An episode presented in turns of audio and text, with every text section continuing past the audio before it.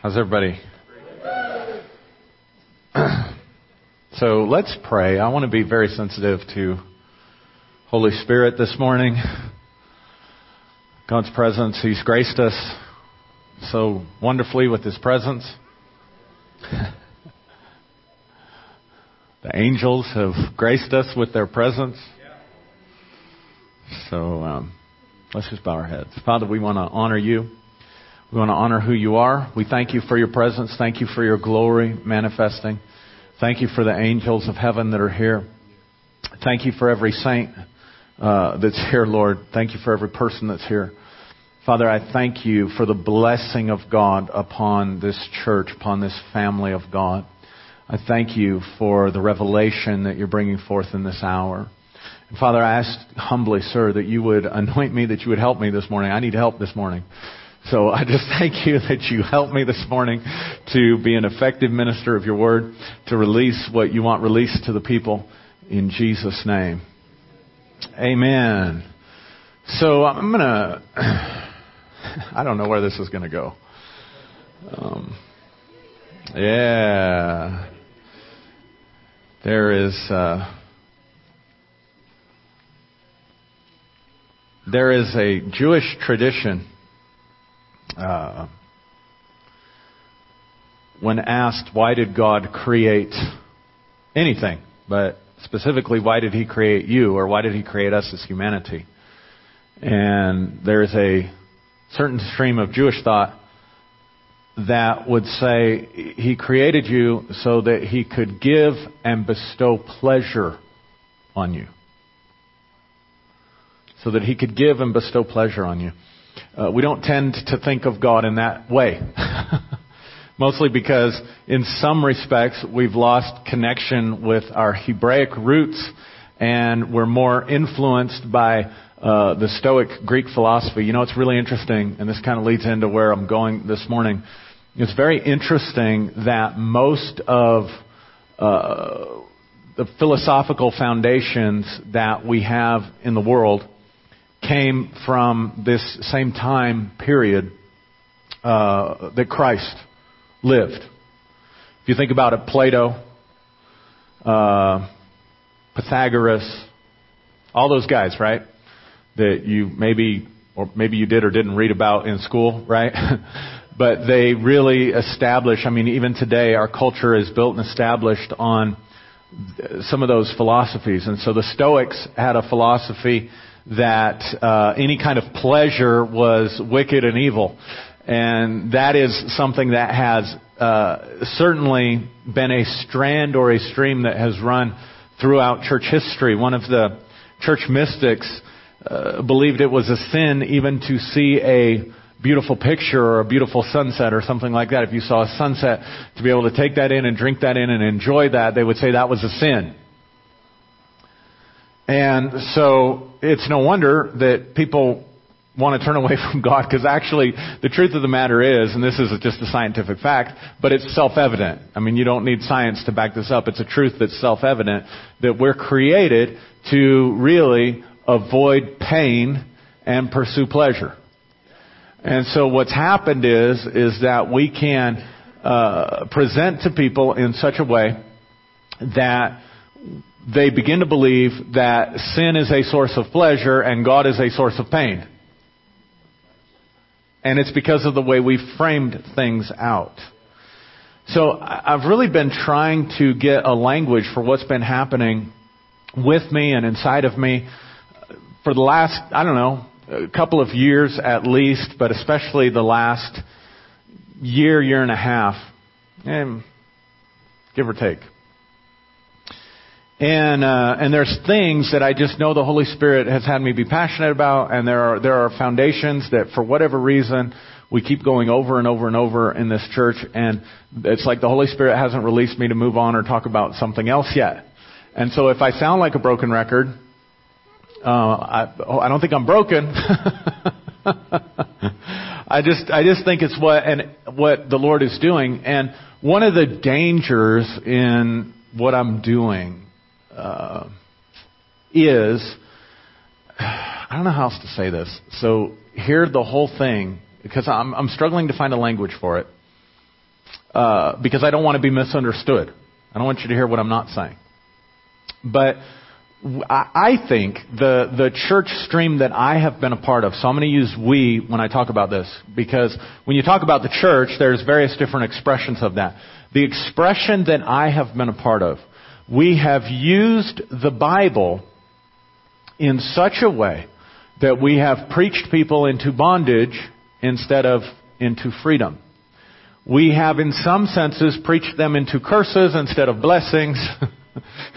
and into death rather than life.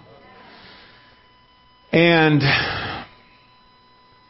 yes, I mean, and, and, but here's the worst part of it. We have preached people into pride and arrogance and self-righteousness, comparing our righteousness to other people's righteousness and using that to either hate on people or using it as motivation to do better. I finally got a language for it because I was reading something in the break, just trying to keep my mind clear with exactly where the Lord wants us to go. And I, and I saw something on my phone during the break, and there was a, um, uh, it, it was on Twitter. So there was a, a minister that was tweeting out, right? And he was talking about this wonderful men's conference that he had, and he was talking about these sons who were filled with hatred and anger and bitterness because they had grown up without a father presence in their life. And how, because of the ministry that had happened, they had responded to uh, the ministry uh, and had made a commitment. Now listen to this they had made a commitment that they were going to be better men than their fathers. And that just struck me as wrong. Not that they would be better men. I mean, there's just, there's a better way to frame it, is what I'm saying. You don't have to frame it as, I'm better because, I'm better than my father because I'm going to be there for my kids. Actually, what you're doing is you are enacting the power of what's called a bitter root judgment.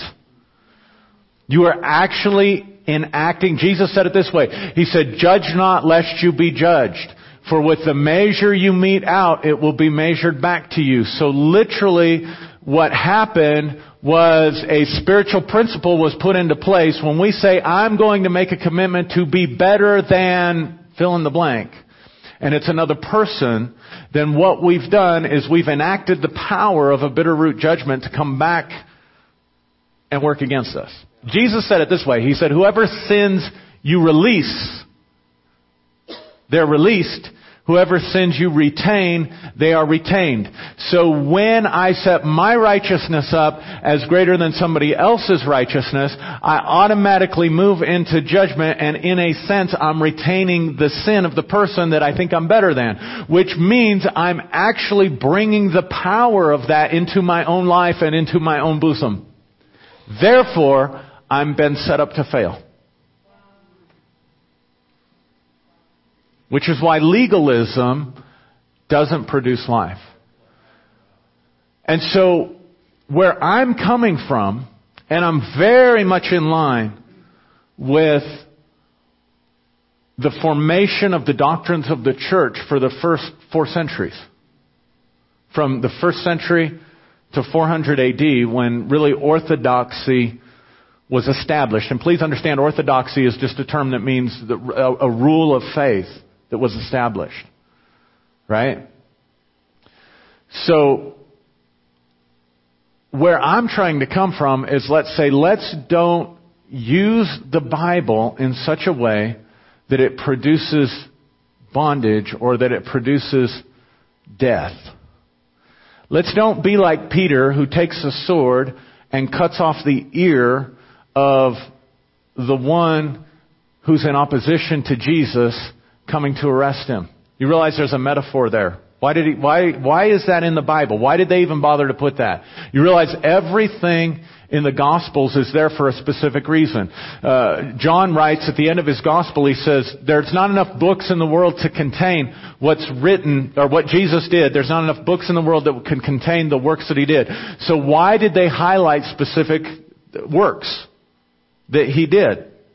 Primarily because there's a lesson in each one. There's a metaphor, there's a deeper truth. There's a literal truth, but there's also a deeper truth uh, that that points to. And so when we become disciples of Jesus who have not been dealt with sufficiently by the Holy Spirit, in our zeal and dedication, because remember Peter was the one who said, Lord, I will go with you to the death. Watch what he did. Though all these others abandon you, I will go with you to the death. I'm better than they are. And what did he do? He enacted the power of judgment that, so that's why Jesus could look at him and say, Peter, before the night's over, you'll deny me three times. How did he know that? Because he understood the power that he was operating from was not a power that could produce life or produce true righteousness. So therefore, to demonstrate his self-righteousness, he takes a sword and cuts off the ear of a Gentile, of a heathen, of somebody who's in opposition to Jesus. And so what it's showing us is that as disciples of Christ, if we come from a place of zeal that's based on self-righteousness and we're better than somebody else, what we do is take the sword of the Spirit and we cut off the ears of our listeners, impairing them so that when they hear the message, they can't actually hear it.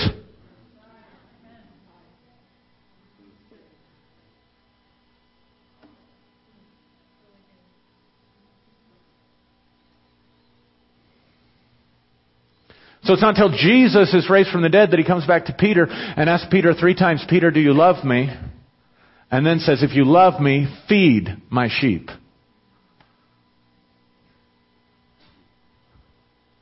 So we have to approach things in a way that people are fed the bread of life and not impaired in their walk. Because it's real easy. I mean, it's real easy to trigger pride and it's real easy to trigger self-righteousness.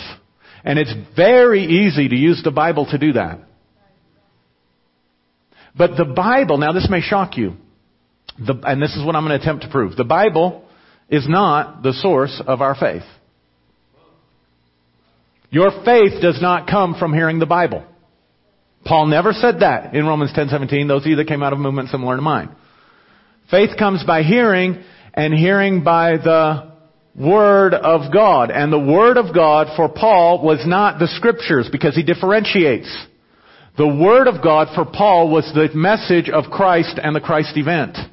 That if you confess Jesus is Lord and believe in your heart that God raised him from the dead, you shall be saved. So the message was the message of Christ, not the message of Scripture. So faith does not come from hearing or quoting Scriptures. Faith comes from the person of Christ. I can prove it to you because in Hebrews chapter 12, verses, the first couple verses, it says, since we are surrounded by so great a cloud of witnesses. Eh, who's, who's the cloud of witnesses he's talking about? All the Old Testament saints. Remember, the New Testament had not been written yet. A New Testament list of books had not been put together yet. The only scriptures that they had, when they talk about scripture, the only scriptures that they had were what we call Old Testament scriptures. And in spite of what people may tell you, the truth is, we're not even sure what they considered to be their list. There are some books we're sure about, but there could have been others included in that list. But my point is, when Paul talks about the scriptures, he's talking about the Old Testament, and, and when he's talking about the Word of God, he's talking about the gospel.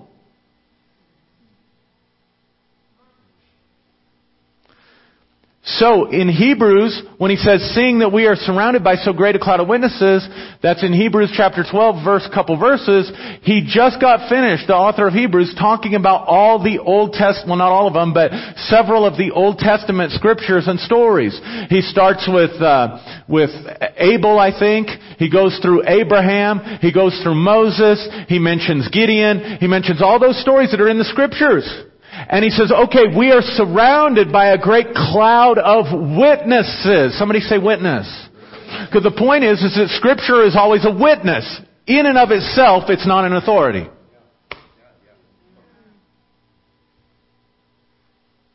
So watch what he does. If Paul was going to teach that faith comes out of the scriptures, or the writer of Hebrews was going to teach that faith comes out of the scriptures, he had a great opportunity to do it right here in Hebrews 12, the first couple of verses. But instead, what he says is this. He says, seeing then that we're surrounded by so great a cloud of witnesses, let us run with perseverance the race that is set before us. Let us shake off every sin and every weight, and let us run with perseverance the race that is set before us. Watch this. Looking unto Jesus, the author and finisher of our faith. So, scripture is not the source of your faith. It's not. If it was, everybody that believes the Bible and preaches the Bible would be a spiritual giant. The source of your faith, the source of my faith, if you are Christian, is the person of Christ. Let me read this to you. This is a, scholarly guy that's writing in the uh, 1914 was when he gave this address. I can't really pronounce his name and it doesn't really matter, so that's why I'm not giving it.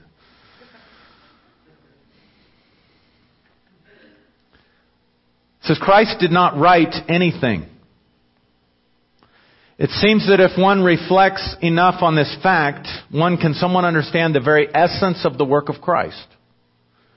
As a rule, other religious leaders of humanity, founders of various philosophical schools, have written readily and in abundance, and yet Christ wrote nothing at all. Does this mean that in its essence the work of Christ has nothing in common with the work of any of the philosophers, teachers, or leading representatives of the intellectual life of mankind? Question mark. Furthermore, has the church herself ever viewed her founder as one of the teachers of mankind? Has she ever considered his teachings as the essence of his work? No. With the utmost exertion of her theological strength, the Christian church has defended as the greatest religious truth that Christ is the only begotten Son of God. One in essence with God the Father, who became incarnate on earth for that truth, for that truth of who Christ is, the incarnation, for that truth, the greatest fathers of the church labored to the point of blood. They were unbending in the battle for this truth. They did not yield a single inch to their adversaries.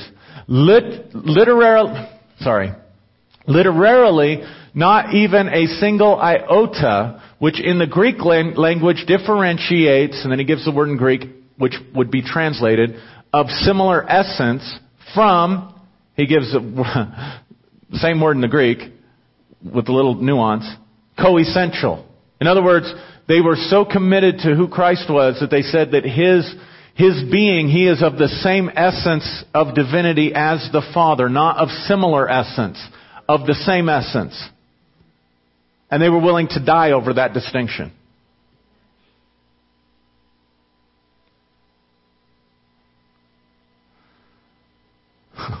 And then it's really interesting. If you just look at what was going on in the first four centuries of church history, it's very, very interesting. They weren't trying to compile a list of books to figure out which ones were right. You have a couple of witnesses in the early church fathers where they talk about the four gospels they talk about the writings of Paul. And, and they weren't trying to be exclusive to Christian content. They were just saying, if you're going to teach publicly, here's the books that we recommend.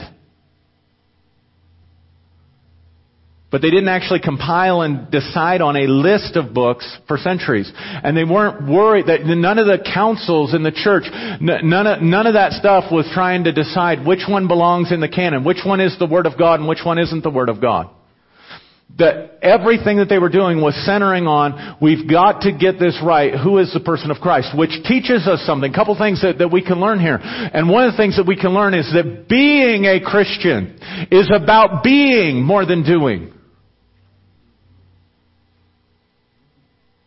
They were, they were, uh, they were concerned about the being of Christ. How do we understand the being of Christ? How do we understand the economy of God in terms of His revelation to humanity? And, and what they said, and what is the cardinal Christian truth, is that the definitive revelation of who God is, is not found from stringing scriptures together from the Old Testament. It is found in the person of Christ. When the Bible Bible says, when John says, in the beginning was the Word, and the Word was with God, and the Word was God, he's not talking about your Bible.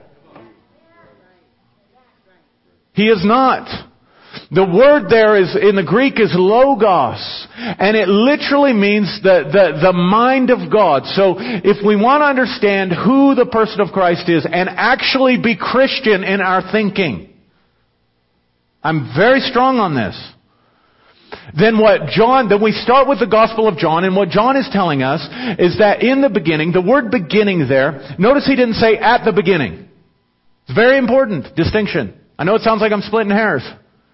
In the beginning, not at the beginning. Because in the beginning is a place, not a demarcation of time. Because you can have no beginning with a God who existed for eternity past. In terms of the demarcation of time, you cannot have a beginning. And actually, if you read the Genesis account, you do not have space until day two, and you cannot accrue, you cannot account for time without space. So in the beginning is not a, re- is not a, a reference to time, it's a reference to a place. And so here's how this works. Think about this. Before any created thing existed, what or who existed? God, right? And God is infinite. So th- this is a, uh, this is a concession to our carnality. But if you think in terms of space, before creation, there is no space except God fills it all. And because creation came out from God but is not God, it's something other than God, he had to create space inside himself before he could create creation.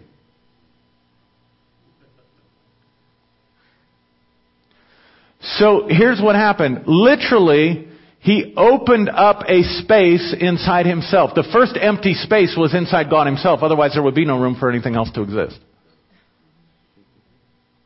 And that space is like a womb. You see it at every level of creation. In the beginning, God creates space for creation. Then he has to create space for the man who's made in his image, then the last thing he does is make a woman in whom he creates space in which he can put his image. So it's true on every level. Does that make sense? So in the beginning actually is in the womb of God. In the womb of God was the Word, the Son. Not created, but eternally proceeding from the Father.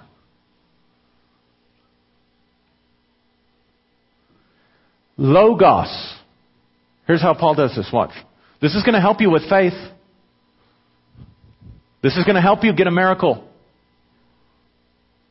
Because if you're trying to get faith from Scripture, you're going to the wrong fountain. Ah, I know that. Just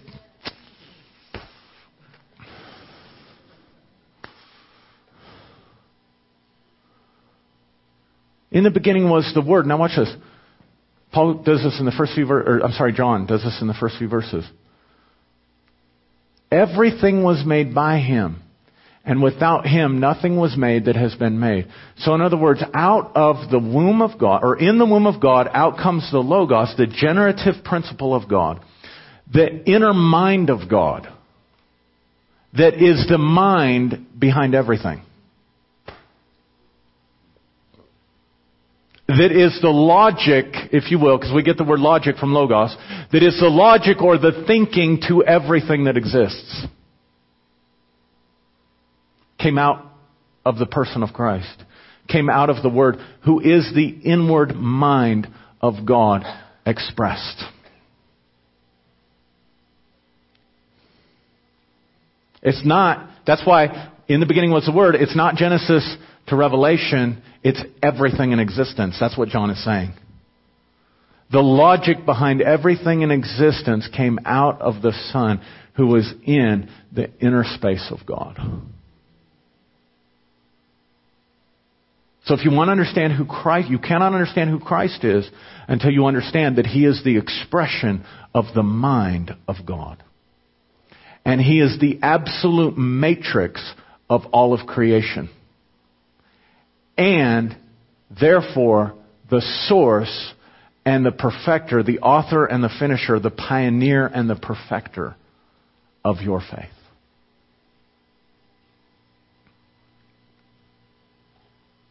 You still breathing? You also came out of the Word, which means there is a logic to you.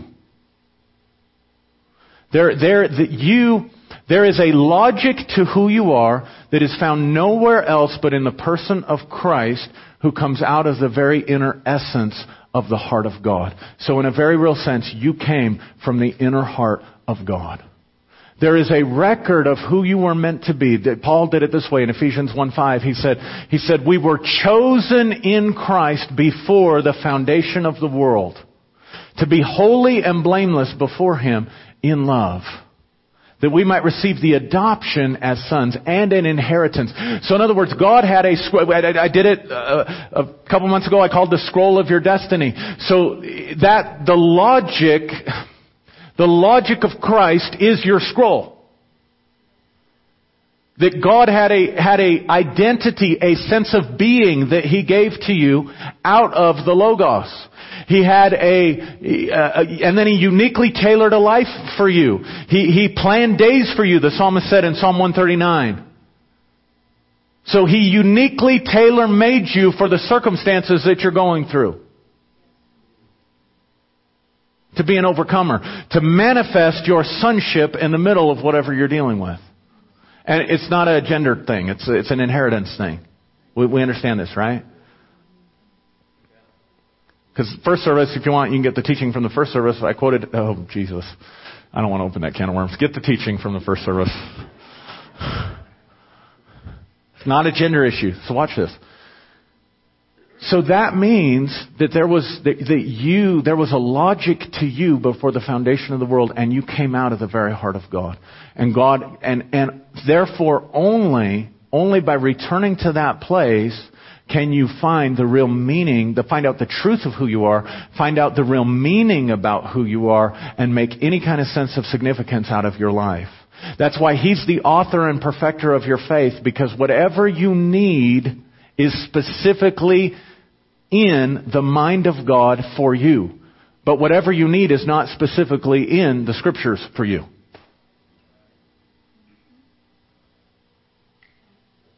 But whatever you need is specifically in the mind of God for you, and the mind of God is expressed in the person of the Son. So when you get into Him as the author and finisher of your faith, then everything that you need specifically is already custom designed for you so that you can live a custom designed life. Therefore, faith comes out of Him, not from a book.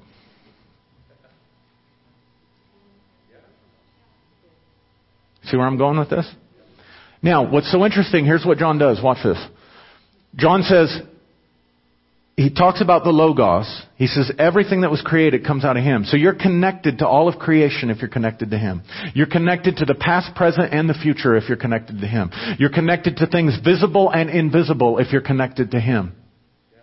You're connected to resources on the earth and resources in heaven if you're connected to Him. You just got to figure out, how, you've got to learn from Him, who is the truth, how the system works. In order to manifest it. And it's more about being than doing. Right?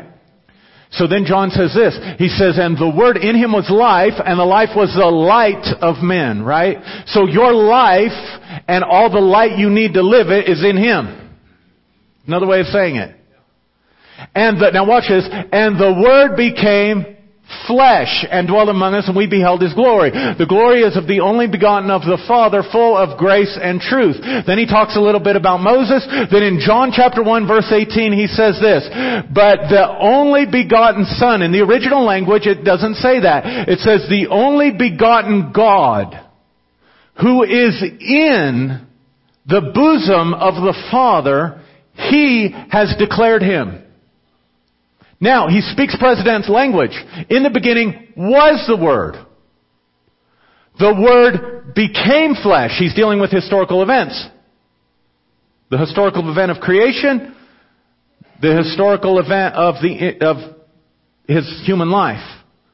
But then, when he finishes the prologue in verse 18, he gives his present tense, and he says, the Son who is in the bosom of the Father he has declared him. He says, no one has seen God at any time, but the only begotten God who is in the bosom of the Father, He has declared him to us.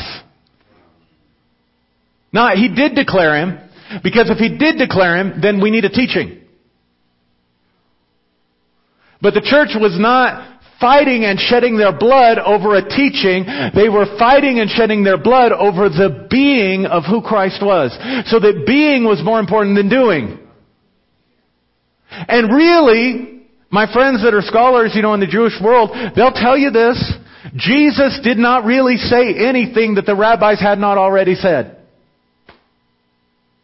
Except his claim to divinity.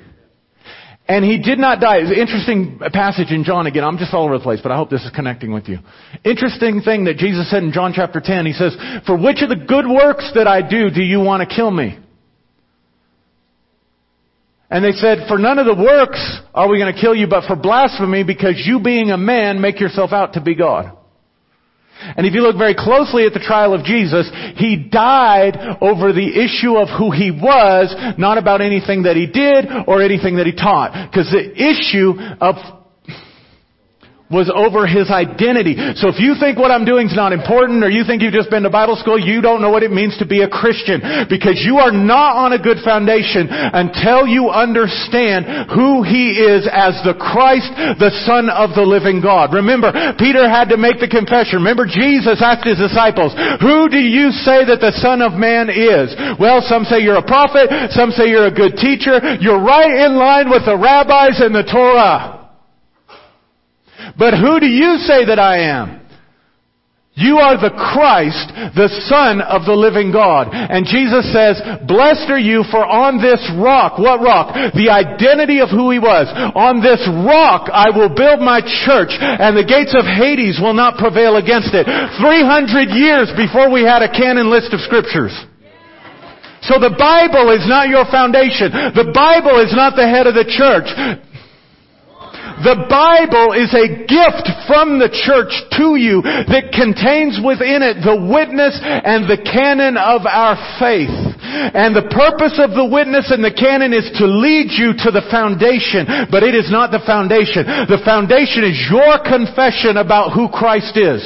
So the difference between a prevailing life or a life where you get your teeth kicked in is what do you say about Jesus? Who is Jesus to you? Who is the Messiah to you? And does your thinking line up with the doctrine of faith? Does your thinking line up with the reality of who Christ is? Because if your confession deviates from who Christ is, you've moved off of a firm foundation and now you're bait for every storm and devil that wants to kick your teeth in.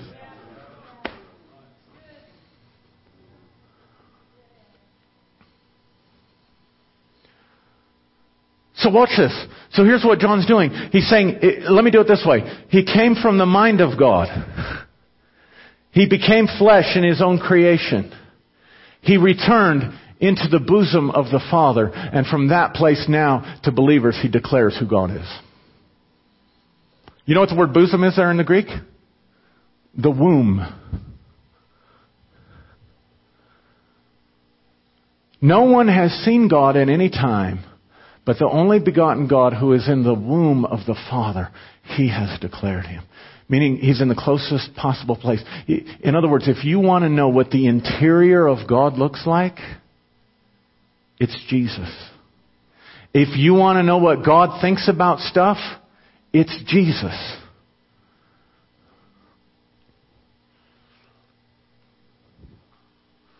The, the evangelical church is illy equipped to deal with what's being called the new atheism. And our kids are running off to colleges and professors are infiltrating their mind with this stuff. You know how it works?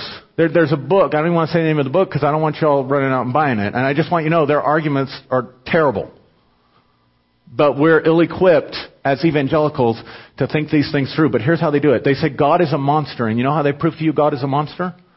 They say, look, he's killing babies in the Old Testament. Here's a quote from Psalms where it says that he takes good pleasure, in, and it's in there, he, he, takes good pleasure in an infant's skull being crashed, uh, smashed against a rock.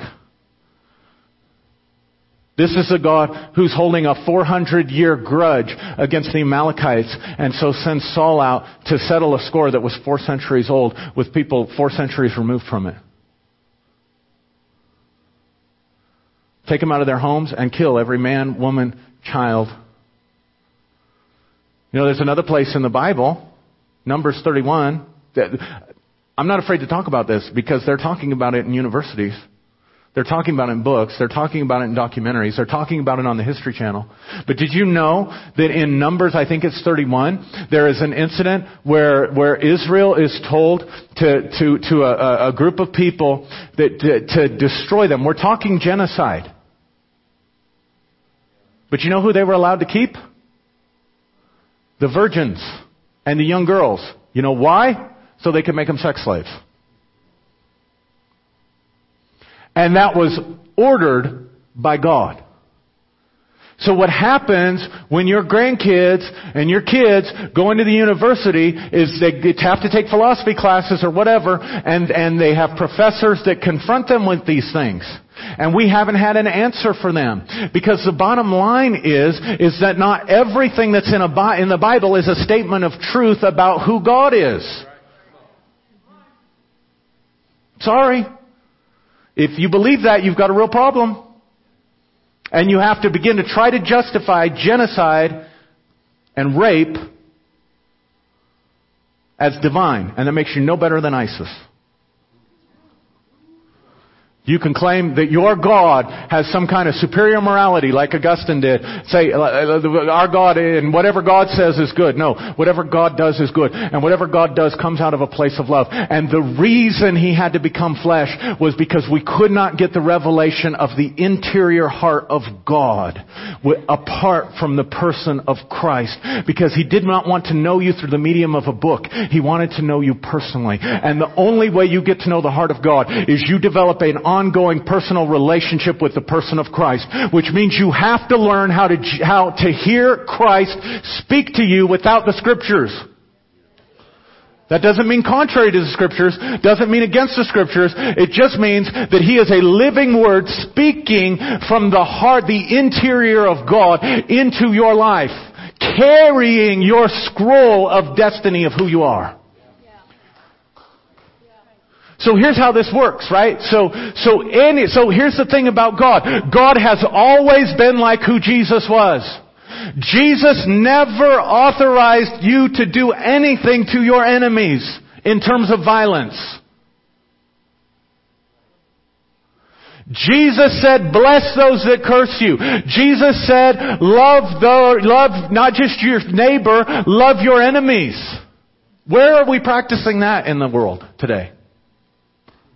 Certainly isn't during the political season.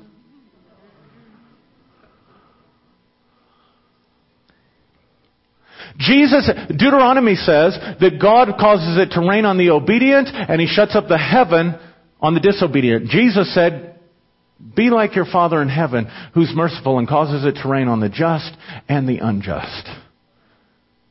So the defense, so I have, I have a conflict. Do I believe Deuteronomy 28 that says the blessing of God is contingent upon obedience? Or do I believe that Jesus said the, the manifestation of the Father is, that was never true, that, that He causes it to rain on the just and the unjust?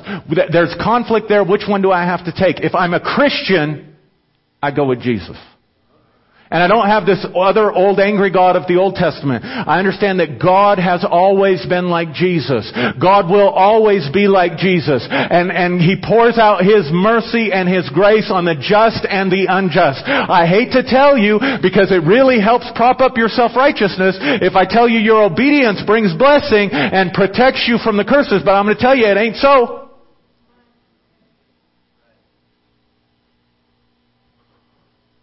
Are you breathing? Are you sure? So the earliest, you, you, understand, please understand this. The theology of the church does not come from scholarship. The theology of the church came from worship and relating to the person of Christ. That's where it comes from. So that in baptism, right, for new converts, right? So here's what they would pray at baptism. They would pray a prayer, and what they would do is over the waters, they would invoke the presence of the Holy Spirit. And they would say, Send forth your Spirit from the womb of the Father. Because the Holy Spirit proceeds from the Father and the Son, because Jesus is the one who baptizes in the Holy Spirit. And basically what they said was turn these waters into a womb. So let me do it this way for you. When, when the Word becomes flesh, He's carrying you. Because you came out from Him. He's carrying you without the record of sin. He's carrying you without the record of your faults. He's carrying you without all your mistakes. He's carrying you without all your brokenness, without all your sickness, whether it be in soul or body.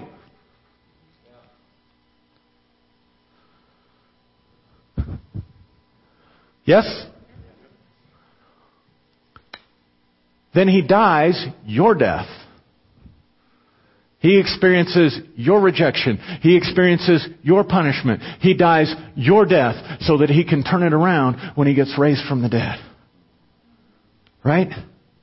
And where does he go after he gets raised from the dead? Where does he go? Into the bosom, into the womb, into the interior of the Father. And who does he bring with him? He brings you.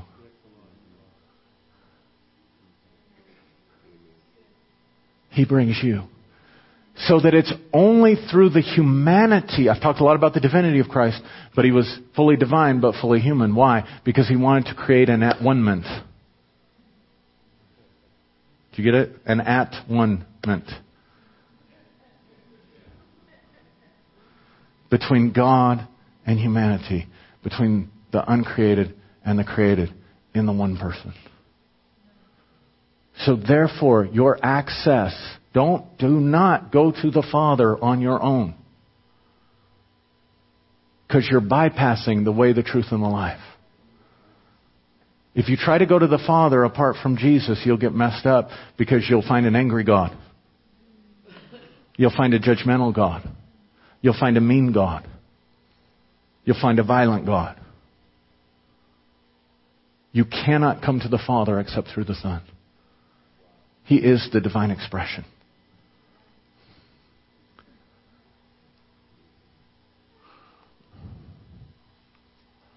So that you are living in a realm inside the bosom of the Father. And real Christianity is how do I manifest that?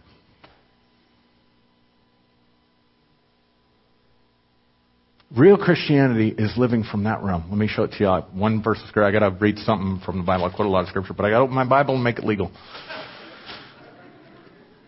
Come with me to 1 John. Does this make sense to you? How am I doing on time? Okay, I can do this real quick. 1 John chapter 1, verse 5. Watch this. This is the message we have heard from him. I'd like to suggest to you this wasn't necessarily part of Jesus' earthly teaching. That what the apostles are saying is you can live in direct communion and direct communication from God. And this is what we're hearing from God in the person of Christ. This is the message we have heard from him and declare to you. God is light. Do you see that? It's not about you doing something. It's about the being of God. That's what Christianity is. It's a revelation of who God is. And as a result, a revelation of who you are and what that means. That's what it is. In Him there is no darkness at all. If we claim to have fellowship with Him yet walk in the darkness, we lie and do not live out the truth. But if we walk in the light as He is in the light, if we walk where? In the light as He is in the light, we have fellowship with one another and the blood of Jesus, His Son, purifies us from all sin. Okay, come with me back to baptism real quick. What they would say is they would pray, Lord, let the Spirit come upon these waters so that these waters become a womb. So that when the, the, the converts stepped into the waters of baptism, what the early church taught was that ancestral sin, everything that would blind you from being able to see God in the light was wiped away. Or we could do it this way. If you go back to some stuff I taught before on the, your scroll of destiny, when you step into the baptismal font, whatever was written on your, the circumstances of your life about you gets washed away. And what God wrote from eternity past about you is born into the earth. Therefore you are born of water and of the Spirit. And because ancestral sin is washed away, now you can see the kingdom of God. Because now you're in the light. Now watch this. Is he talking about this light?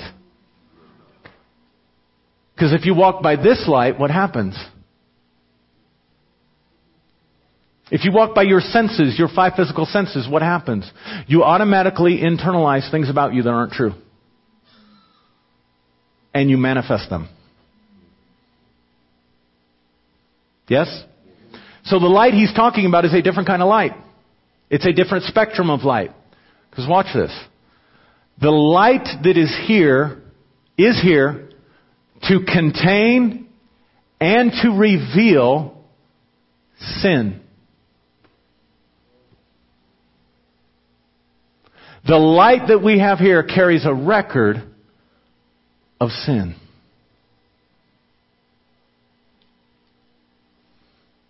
And Jesus brought you into this light, passed you through it, reordering you in his obedience to the Father, died and descended into Hades for you, and then was raised and brought back into a realm that John's talking about, the light.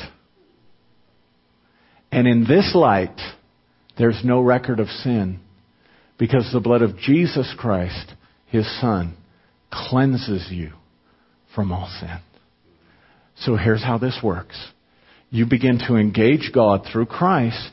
You begin to walk in a realm of light that you did not have access to before. And you have a major conflict going on inside because you have the you that's being revealed by the light of God and you have the you that's being revealed by the light of day. You have the you that's carrying the record of sin and you have the you that comes out of the heart of God with no sin on you. And you have to walk according to one pattern. So when you get in the light and all your stuff gets exposed that you think's bad, the tendency is to do what? Go back into the darkness. And if you walk in the darkness, you have no fellowship with Him. So here's my message, real simple, alright? Make it really, I'm going to boil it down, make it really simple. Jesus reveals out of the heart of God, out of his innermost being, that God loves you. That he really loves you. And he loves all of you. The good, the bad, the ugly. He, he's embraced it all and brought all of it, all of you, into the center of his heart so he could show you a you that he sees when he looks at you without your mess. And the question becomes, which you are you going to believe in? Because whichever one you believe in the most is the one you're going to manifest the clearest.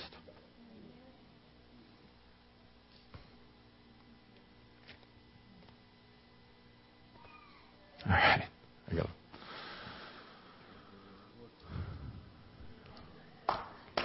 Yeah.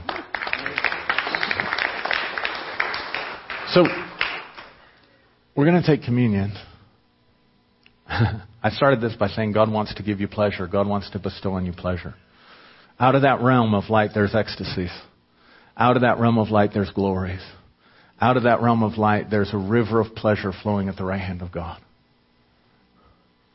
that God wants you to have and enjoy. And the wine is but a foretaste of the ecstasy that awaits you in that room. Which is one of the reasons we take wine at communion. We don't, but we should. But, you know, we have friends of Bill Wilson. Some of you know what that means.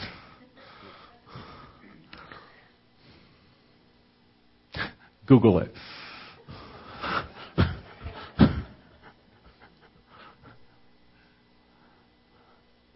so when you're coming today, what you're partaking of is symbolic of your new life in Christ. When John's writing, he's, he's thinking of the communion cup. He's not thinking of some mystical blood hanging in the atmosphere somewhere that we plead over our kids. Did I just say that? He's thinking of the communion cup. Because it's through the body and the blood of Jesus that you have access to that realm. And it's through the blood of Jesus as you drink the cup that cleanses you from all unrighteousness. So anybody that ever told you you can't come to the table with sin does not know what they're talking about. Because you come to the table to get purged from your sin. So you come, the good, the bad, and the ugly. And by the way, when I'm t- using the word sin, I'm not thinking forensically, ethically, or legalistically. I'm thinking in terms of the nature of your being which has been flawed because of living in this fallen world. I'm using a healing metaphor, not a forensic metaphor. So when you're getting cleansed from sin, whatever's poisoned your soul is being washed away. All right. Let's stand up and pray. Did I do all right? I mean, it's all over the board. Told the Lord I needed help at the beginning, didn't I? Let's lift our hands. Beloved, I, I just want to release something over you. There is such a presence. There is such a glory. There is such a manifestation of God's goodness in this room right now. And it's for you. So Heavenly Father, right now, in the name of Jesus, I just present to you every person in here that's struggling with their identity. Every person in here that's struggling with their being. Every person in here that's struggling with a mountain of circumstances that are, seem too overwhelming for them. Lord, I bring each one of those before you, before your broken body, before your shed blood, and before your light. And right now, I release over them in the name of Jesus Christ. I release the light of Christ, the love Christ, the power of Christ, the presence of Christ, the joy of Christ, the peace of Christ. Father, let all these things be manifested, all these fruits be given in great abundance unto your kids. Lord, I thank you for an abundant feast that you have spread, an abundant table that you have spread. And right now I speak healing into your soul. I speak healing into your mind. I speak healing into your relationships. I speak healing into your bodies. Let your physical physical bodies right now be healed by the power of God. Let the grace and the mercy of God just flow out of heaven over your lives, over your families, over your marriages, over your generations right now. Let the power of Christ and the power of His kingdom come over your life right now in Jesus' most holy and precious name.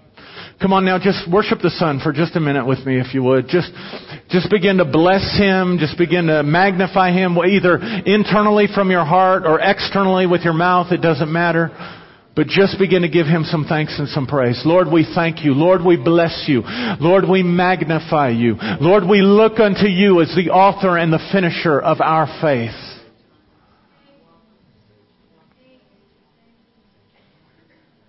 And anyone in here that believes in Jesus Christ as their Lord, Savior, no matter what you're struggling with, our communion table is open to you.